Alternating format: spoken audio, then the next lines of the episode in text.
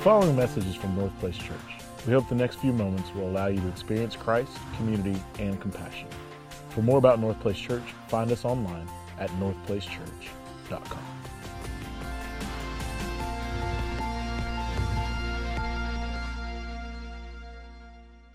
Today, I want to talk to you about the power of the resurrection.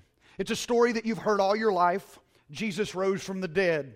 It's a 2,000 year old story told so many times. You heard it so many different ways. It's easy for the preacher at Easter to sound like Charlie Brown's teacher. Blah, blah, blah, blah, blah. What could actually be said today that hasn't been said on a previous Easter 10,000 times before? Jesus is alive. So what? My objective today is to explain why the 2,000 year old event the resurrection of a Jewish rabbi has any relevance in your life right now. My hope is to show you plainly and practically how the past can impact the future. That's why we ask the orchestra to help us in our worship experience today. The classical, anchored in rich tradition, combined with newer expressions of worship. Antiquity impacting modernity. The past being made relevant in the present. That's why we sang a 162 year old hymn, Crown Him with Many Crowns, in a new and fresh way. The past impacts the future some events more than others, but especially the resurrection of Jesus Christ, because he pinned the validity of everything he ever said on the fact that he was raised from the dead. If he didn't rise from the dead, he can't be trusted. If he rose from the dead, then everything he said is true. I want us to listen in on a conversation between Jesus and John, the, uh, the, uh, the, the disciple John, the one known as John the Revelator. He was tormented for his faith in Christ, exiled to the Isle of Patmos, and while there, he has a vision of Jesus, and he writes the revelation of what came to him, what Jesus said to him in the book of Revelation. And it begins this way Revelation 1, verse 17. When I saw him, I fell at his feet as though dead. Then he placed his right hand on me and said, Do not be afraid. I am the first and the last. I am the living one. I was dead, and now look, I am alive forever and ever. And the next phrase is the so what. The next phrase explains to you why the resurrection matters. He said, I am alive forever and ever. And then he said, and I hold the keys of death and Hades.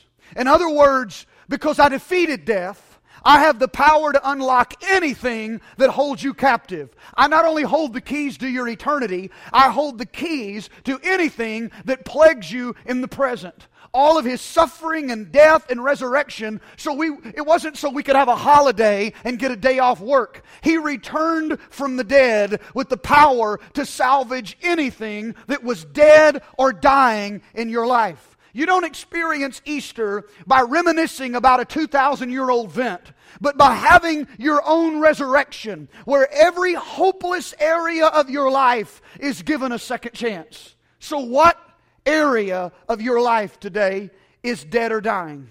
I'm not talking about physical death. I performed a lot of funerals in the last 23 years, and a lot of those people that are very dead are more alive today than they have ever been. On the other hand, in that 23 years, I've interacted with a lot of people who have a pulse, but they are dead or dying emotionally, relationally, or spiritually. They are the walking dead. Some of us are emotionally dead. We're stressed out. We, we have a pulse, but we are diseased. We are not at ease anymore. Our emotions are frayed. We're in turmoil. We don't sleep well at night. We are distraught for one reason or another. Some of us have, uh, uh, are experiencing the death of a relationship. Maybe someone has literally died in your life and you are grieving that. Or maybe you've been through a divorce. Maybe it happened a long time ago and you're living with the fragments of a life that is trying to overcome the death of a relationship in the past. And those of us that know that pain, we know the pain of a relational death is harder on us than physical pain. Another kind of death is spiritual death. It's where we're physically alive, but we're very separated from God. On a few attempts, maybe you've tried to pray, but God seems a million miles away. You may even call yourself a Christian or go to church, but deep down in your heart, you wonder if you have a real relationship with God. For some of us, it's because we've had bad church experiences in the past and we've become cynical at the institution of the church. For others of us, we, we had an, a, childhood Sunday school faith, but the older we got, the, the, it seemed like our childhood Sunday school faith couldn't bear the weight of our adult life. It's like we grew up, but our faith didn't, and now we're dying a, a spiritual death. Spiritual death is the most critical of all because it's the spirit part of us that lives for eternity. It's the spiritual death that cost us the most. Jesus' message in, uh, when he talked to John in Revelation 1 was simple, but it was profound. He said, I was dead, I am alive, and I hold the keys. Now, you know, the guy that holds the keys has power. The guy that holds the keys has access. The guy that holds the key has authority. And Jesus was saying, I have the authority, the power to salvage the dying part of you, to make the dead part of you live again. The Apostle Paul said it this way in Romans 8 If the Spirit of Him who raised Jesus from the dead is living in you, he who raised Christ from the dead will also give life to your mortal bodies because of his Spirit who lives in you. Do you realize what that statement implies? Paul is saying that it is entirely possible and even expected that the power that raised Jesus, the force and energy that raised Jesus Christ from the dead, can be at work and alive in us. And if the God who raised Christ up, and if the God who's given power to our mortal bodies, if He's able to do that, wouldn't He be able to have the power to give life to whatever is dead or dying in you right now? That's what Easter is all about. It's not just a celebration around a historical event that we've turned into a religious holiday so everybody can show up one Sunday a year and go, Well done, chap. Well done, Jesus. That's not what this day is all about. It's a 2,000 year old event that has relevance now, in this moment, because the same Spirit that raised Christ from the dead can give you a second chance, can give you a do over. This can be the first day of the rest of your life because He has the key to breathe life into whatever is dying or decaying in your life. The Message Bible uh, paraphrases what Paul said in Romans 8 this way. It stands to reason, doesn't it, that if the alive and present God who raised Jesus from the dead moves into your life, He'll do the same thing in you that He did in Jesus, bringing you alive to Himself. When God lives and breathes in you, and He does, as surely as He did in Jesus, you are delivered from the dead life. Dead life is an oxymoron. It doesn't make sense. It's kind of like jumbo shrimp. What is it? Is it jumbo? Or is it shrimp? Is it dead or is it alive? And the point is, there are a lot of us that are both. We have a pulse. But emotionally or relationally, spiritually, we are the walking dead. We are alive physically, but we're dying on the inside. Paul is saying Jesus can deliver us from the dead life. I love my grandfather more than I have words to express. He passed away a few years ago, and my grandpa took my mom and I in when my dad walked out on our family, and he raised me. He became the dad that he didn't have to be for me. And I can remember I'd always ride with him to church. Me and him and the ladies would come behind us, and he had an old Ford truck that always smelled like juicy fruit. Uh, he, I mean, he, he, he chewed juicy fruit gum, and that's what he smelled like. He his clothes smell like juicy fruit. His truck smelled like juicy fruit. Anytime I smell like smell juicy fruit, I, I think of my grandpa. Haley gets me a stick of juicy fruit every year, puts it in my stocking. I don't even like juicy fruit. It just reminds me of my grandpa. I remember riding with him on the way to church this one particular day, like I did every Sunday, but I noticed something on the way. We passed a salvage yard, and then we passed a junkyard. They had one said salvage yard, one said junkyard. I asked my grandpa, Said, Papa, what's the difference between those two places? And he said, Well, to those guys, really nothing. They're, they're in the same business. But there is a technical difference between the word junk and salvage. Junk is useless. You know, it's done, it's trash. Dig a hole, bury it. But he said salvage may look like junk to a lot of people, but when the right person sees it, they see a purpose in it. They see a value in it. They believe it can be fixed. They believe it can be restored. They believe it can be reclaimed. My grandfather didn't know that while that conversation was going on, the deep emotion I was wrestling with. From the time I was three or four to way beyond the age of seven, I was seven when this was going on. I was being raped, sexually molested by an uncle. He didn't know that, and he wouldn't know it for 20 years after that moment. But I felt like somebody's toy. I felt like trash. I didn't feel valuable. And I looked at my grandpa one day, that day, and I, we, we were having that conversation, and I said, Papa, I really feel like that's the way God sees us. When we think of ourselves as junk or when other people think of us as junk, maybe He sees us as salvage. And he looked at me with this proud smile on his face and he said, I think you got it, son. I said, Well, Papa, you know, if I ever preach a sermon, I'm going to preach about that. A few years later, after a season of rebellion because of the hurt and the pain and a lot of addiction and, and a lot of stuff I'm ashamed to talk about uh, in detail, I had an experience with Jesus that changed my life as a teenager. And I got up and was invited to preach my first sermon. And I titled it that day, just to keep the promise to my grandfather Junk or Salvage. It's been 33 years since I had that conversation as a seven year old boy, and I still believe that message is relevant today.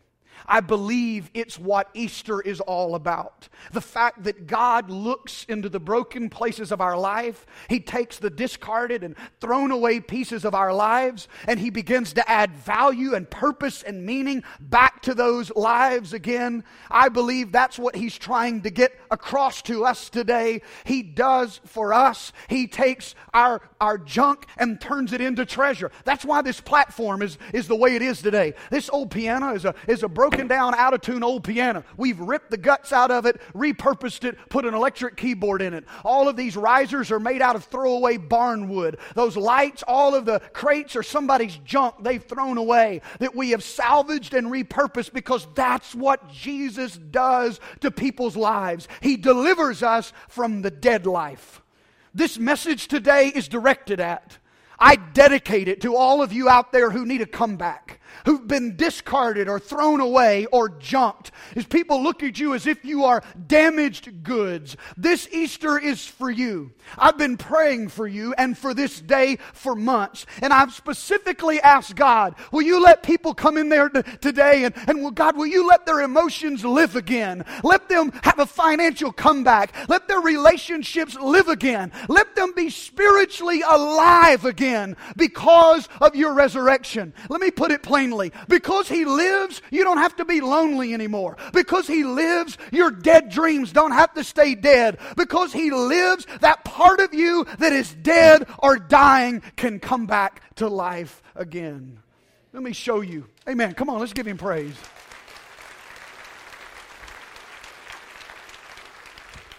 Let me show you quickly how God salvages a life, okay? It's a four step process. Usually, when you look in Scripture and you see somebody, he does four things. Now, the first of those four things is happening right now already. It's already, it's already happening. The second of those things can happen today. And number three and number four are a part of a process. It takes some time, but it can begin today. Here's what's already happening in our lives in God's process of salvaging them pursuit. He pursues us.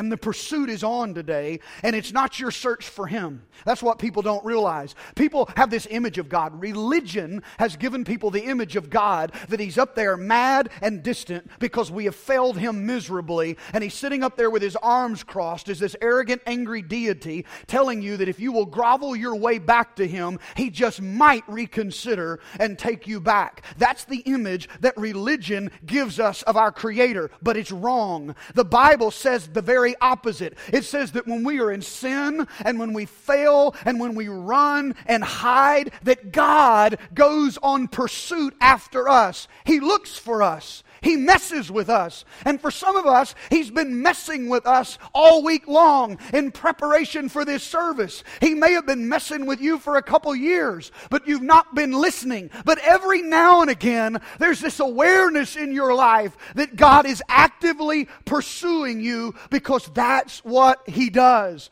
In the very first story of the Bible, Adam and Eve fell into sin, and out of shame, they ran and hid. And what did God do? He didn't throw them away, He went after them. He pursued them and asked this famous question Adam, where art thou? He knew where Adam was, but he wanted Adam and Eve to know how far they had drifted. Adam, where are you?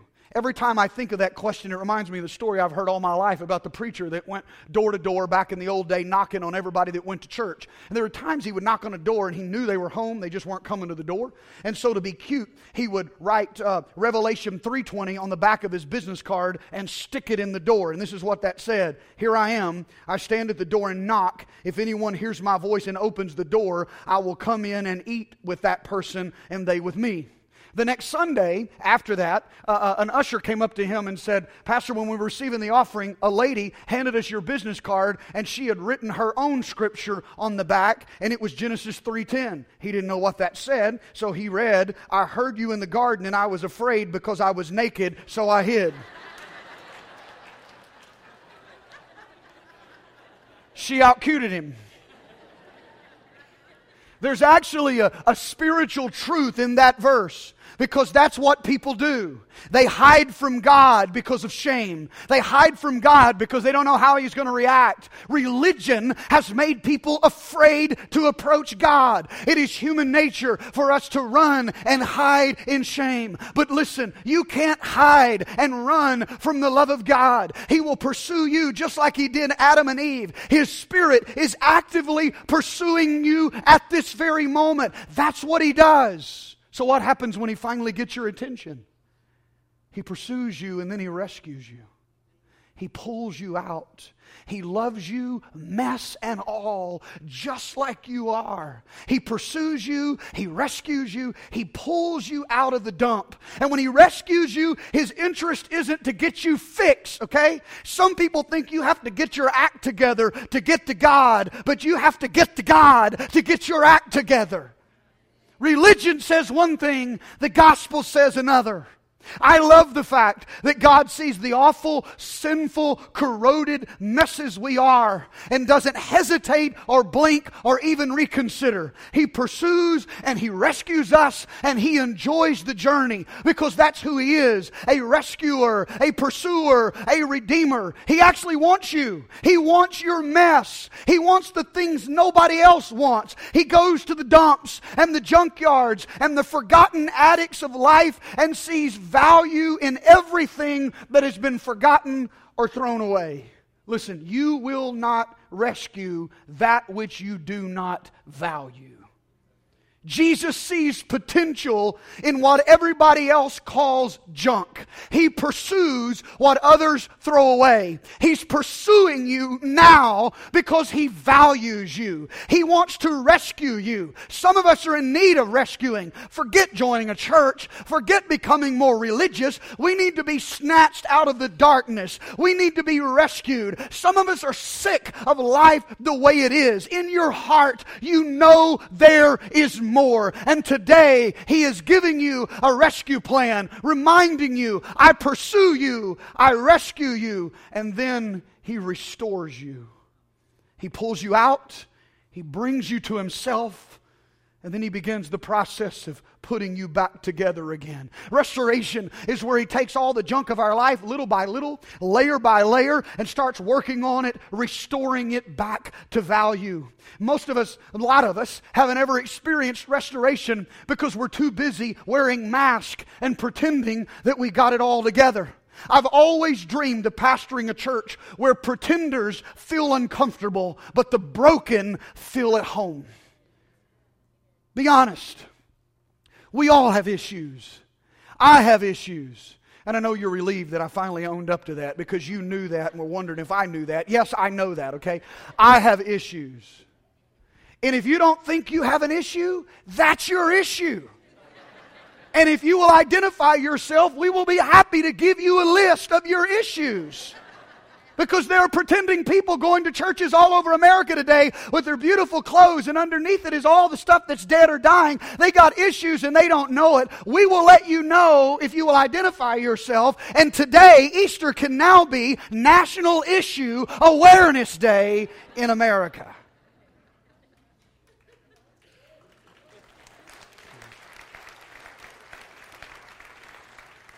I want to pastor an authentic community of people who don't hide their issues, but we acknowledge our brokenness so we and anybody else that wants to take this honest journey before God can experience restoration together. I want to invite you, if you don't have a home church, come be a part of one going through a process. If you're looking for a perfect pastor who leads sanctimonious and perfect people, you're not going to be happy with this place.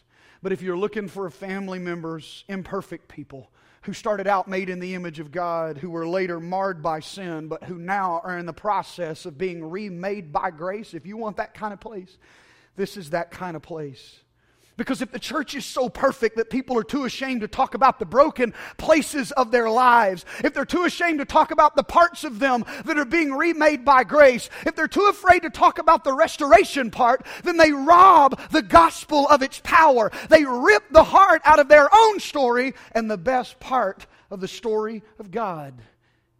He pursues, He rescues, He restores, and He redeems. Think about what that word means. To take the thing that was broken and lost and, and all of the stuff and, and, and, and and to add value again. When, when you truly redeem something, you don't just take off the exterior rust and doll it up and beautify it up a little bit, but when you redeem it, you turn it back into valuable. I mean, maybe even more valuable than it was to begin with. The greatest message of Christianity is not that what God does for our eternity, not only that, but what is available to us here and now. He can take what life you have left, the life that you thought was over, and He can put the living back in life again again. Many of you don't know this, but Pastor Bear is not just talented musically, but he and Jill combined as a married couple have, a, have another gift. They, they pursue thrown away pieces of wood and furniture. They find the discarded pieces, the thrown away pieces, and they do things to them that look impossible. They see potential where most of us see trash. People kind of look at Bear funny when he goes digging through their trash or he shows up when they're tearing down an old house or an old barn and asks the construction workers, can he haul some of that off? And they like, yeah, take all you want, man. And every now and then he'll find something on the side of the road or he'll pull something out of the trash and he'll come by here and, and or come by my house and he'll like, man, look what look what I found. Isn't this awesome? And I'm like, there, that's just rotten wood, bro. I mean, but he sees potential where I see trash. When he rescues it, he doesn't fix it there. He brings it home just like it is, broken and tattered.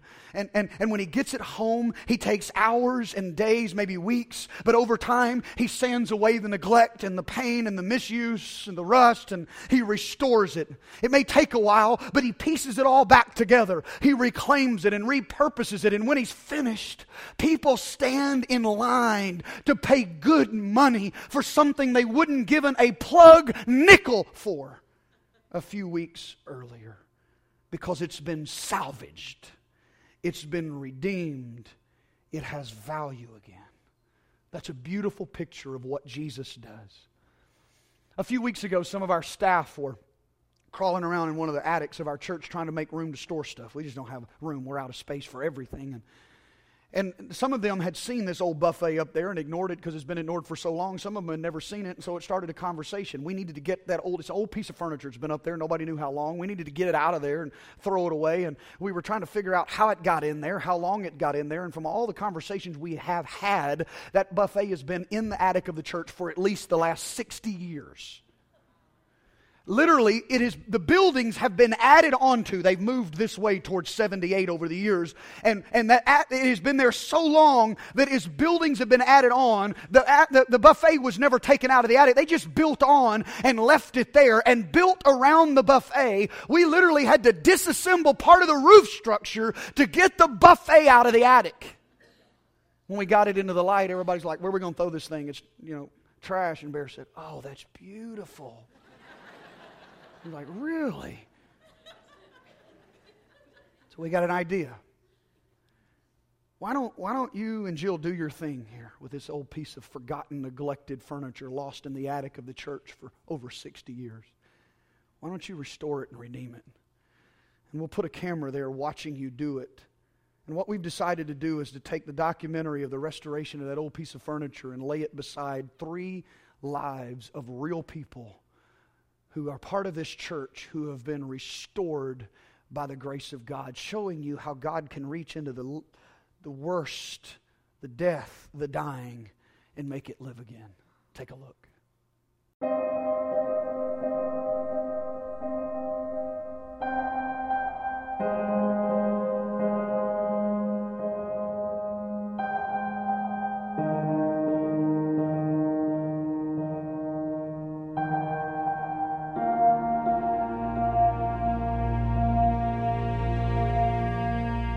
Raped by a football player at my school. Because of my past um, before the rape, they kind of made me feel like I wasn't raped at all. I would go to school and people would shun me and say, you know, not talk to me.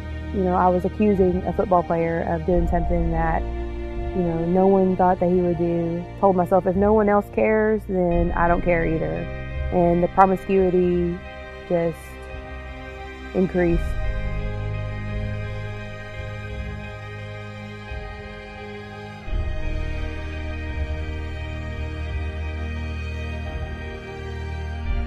Yo nací eh, en un país que no era comunista, eh, Cuba. ¿no? Después viene el problema de la revolución y Fidel, eh, durante dos años que hizo la guerrilla, toma el poder.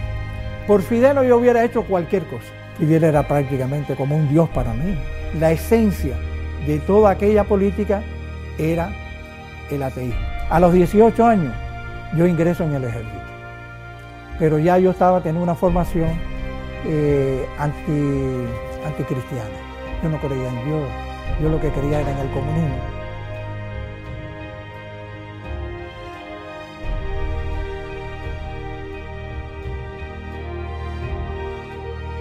We moved to Las Vegas when I was 11 years old. Me and two other guys had started a gang um, that had filtered into their gangs and became one of the biggest gangs in Las Vegas. And there were many times where I'd had a gun put in my face. I had started selling drugs. It started with weed. Um, it started with marijuana. Then it progressed into cocaine, and then it progressed into to methamphetamines, crystal meth. When it was presented in front of me, it was a friend of mine, and I asked him, "Is it going to kill me?" And he said, "No, it just gives you a little bit of energy."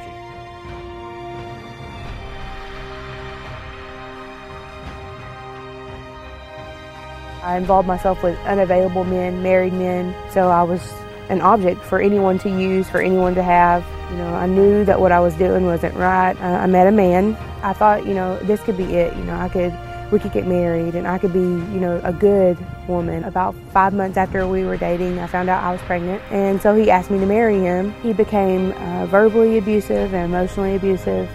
It was time for me to have my daughter, and my water broke. And I go to tell him, you know, my water broke, it's time to go to the hospital, you know, and he's passed out, drunk. I end up driving myself with my seven year old daughter uh, in an undependable car, uh, 30 miles to the hospital. A mí me expulsaron del Partido Comunista por aquella, aquel hecho de, de que me había casado con una persona que, que, que su familia era religiosa.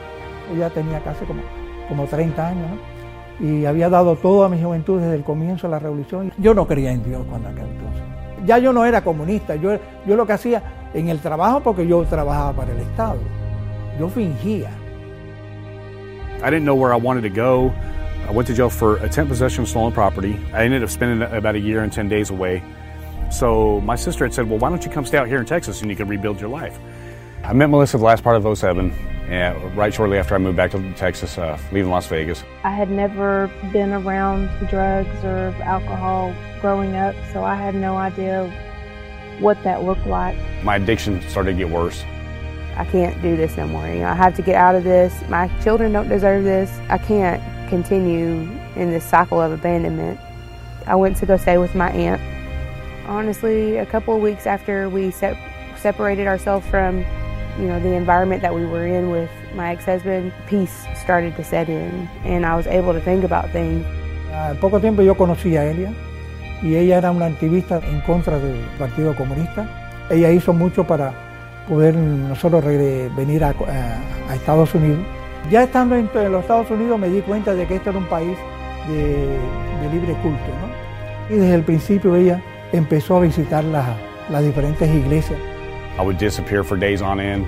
Uh, she would have to come find me. I had no idea where he was, and I would just drive around until I found his car. And so last year, again, at the end of last year, I ended up going to rehab for the second time. This time with a lot more conviction, a lot more sincerity, and a lot of good things happened when I went back to rehab. I got invited to North Place Church. Pastor Brian was talking about um, the woman at the well. Jesus didn't judge her, um, you know, but he knew everything that she had been doing. You know, I started thinking, well, you know, the woman at the well, you know, she was promiscuous basically, and you know, I've done something like that. Maybe I can be forgiven and maybe, you know, God can accept me. Ella tiene una, amiga que la llevaba y la traía North Place Hay un domingo que no la puede llevar y entonces ella me dice, ay Rafael, llévame. Eh, una de las cosas que, que, más me gustó de North Place es con el cariño, con la candidez, con, que me recibieron. El pastor llegó yo estaba sentado en una mesa y él viene, se me sienta al lado y, y me dice, hace mucho tiempo que estaba esperando por ti. Uh. Since I've been coming to North Place Church, I've gained some pretty good relationships. I've met some really good people. When I would come to church, and I'd sit in the services and I'd listen to Pastor Brian. His his words were so sincere, and I felt like it was it was God talking through him that he was speaking to me. Just the people here were non-judgmental, and that was God's way of putting the, the right people in my life to get me to where I wanted to be. I started opening up more and understanding my qualities and what God's purpose was for my life. And that was to be able to, to teach others about the bad things of, of, of an addiction and, and what it can do to your life because for me, it almost destroyed me.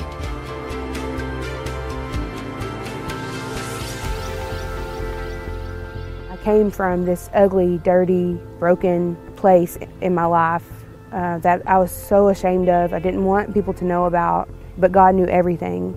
And I'm just thankful, elated that I know the truth now. I am a part of His family, I am His child.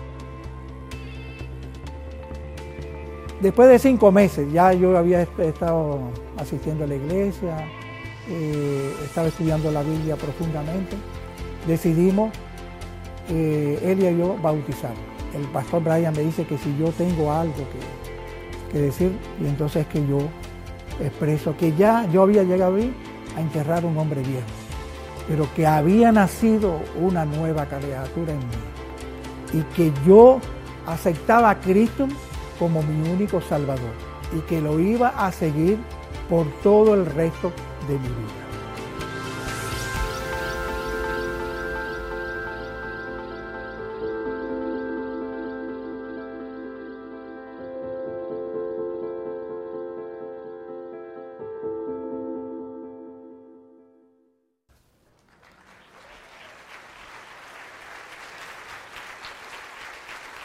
Isn't God amazing? What He does with people's lives. What Bear and Jill have been able to do to this old piece of furniture is the very thing that God has done with Morgan and Jason and Raphael. He, he pursued them, He rescued them. Didn't try to fix them, He just rescued them. And then He brought them to himself, brought them in relationship just like they were, and started taking off all the stuff and going down in the heart. And he restored and then he redeemed. Just like this old buffet forgotten, neglected, thrown away.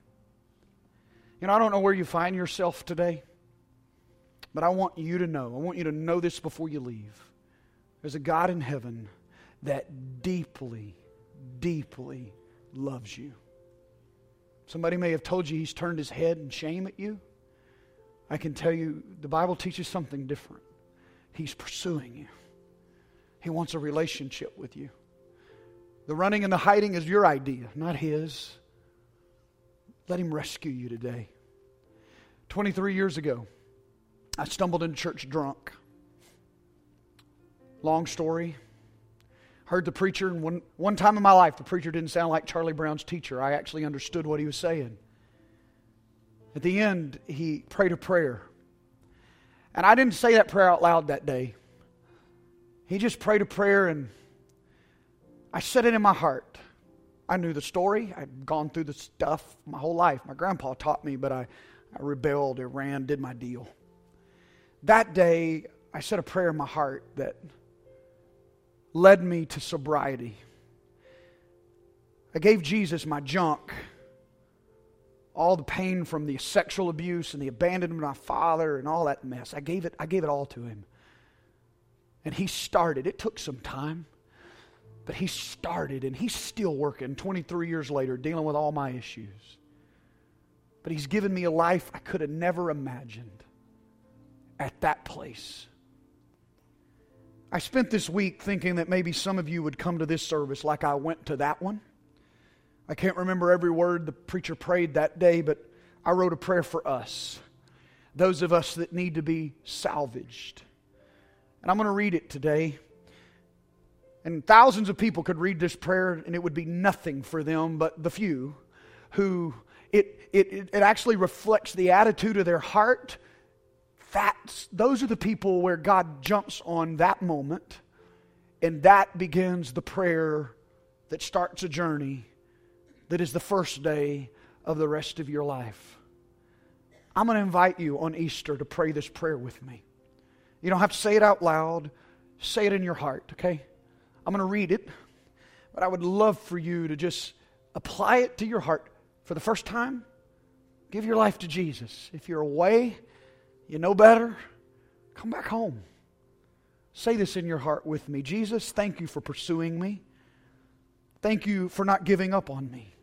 Please rescue me, restore me, redeem me, repurpose my past, and salvage my future. I confess my sins because I believe you are faithful and just to forgive them. I recognize the evil in my heart, but I also recognize that you are my defender. In you I am made righteous. In you I have right standing before God. Today I surrender. I want my life to be lost in yours. Today I confess you as the Lord of my life. Thank you for reclaiming the junk of my life. Thank you for giving me a hope and a future. When others discard me, you accept me. Today and forever, I am yours. You don't have to understand everything to believe in something. And today's a starting point. Raphael Jason, Morgan, all had a starting point. But they could look back and see how far they've come. And I'm inviting you to start today. A couple weeks ago, I was, I was being a real good husband, and I went to Canton with my wife. We walked all over the place, not really up my alley. But I went, I really felt in my heart as I prayed about today that I wanted to give something to every person that made a decision to follow Christ today some kind of memento that would be a reminder of the day where God began the process of salvaging your life. And so I went to all the iron shops and the tents, wood tents, and I went to this one and asked the same question I'd ask at every place. So, what's the story behind your wood? And he got nervous. I guess he thought I was some kind of inspector, and he started stumbling all over his words. And, and I said, Look, I'm, I'm a pastor, man, from Dallas, and I'm preaching this message called Salvaged on Easter weekend. And I, I'm, looking for, I'm looking for something that's been made out of throwaway wood, junk. You know, I'm, I, I, want, I want what I give these people to have meaning behind it. And he started crying. I mean, he's six foot four. He started bawling. He said, Pastor, that's my story. He said, he said, two years ago, my mom came into this very tent and I was an addict. I didn't talk to her for long periods of time. I was strung out, and she picked up one of the brochures. Do you know what this tent is? I said, No. He said, This tent is a woodworking uh, shop for men who are in a rehabilitation program who are the, the dregs of society. They are in the gutter of life, and they're getting their life back together again, and they make stuff out of wood to help fund the program. And he said, My mom brought the brochure to me, and, and, and I, I didn't have anything else to do, so I called. And he took me in. And now I'm sober, and I oversee one of the shifts in the woodworking program. And he said, And Pastor, yes, this is made out of sawdust.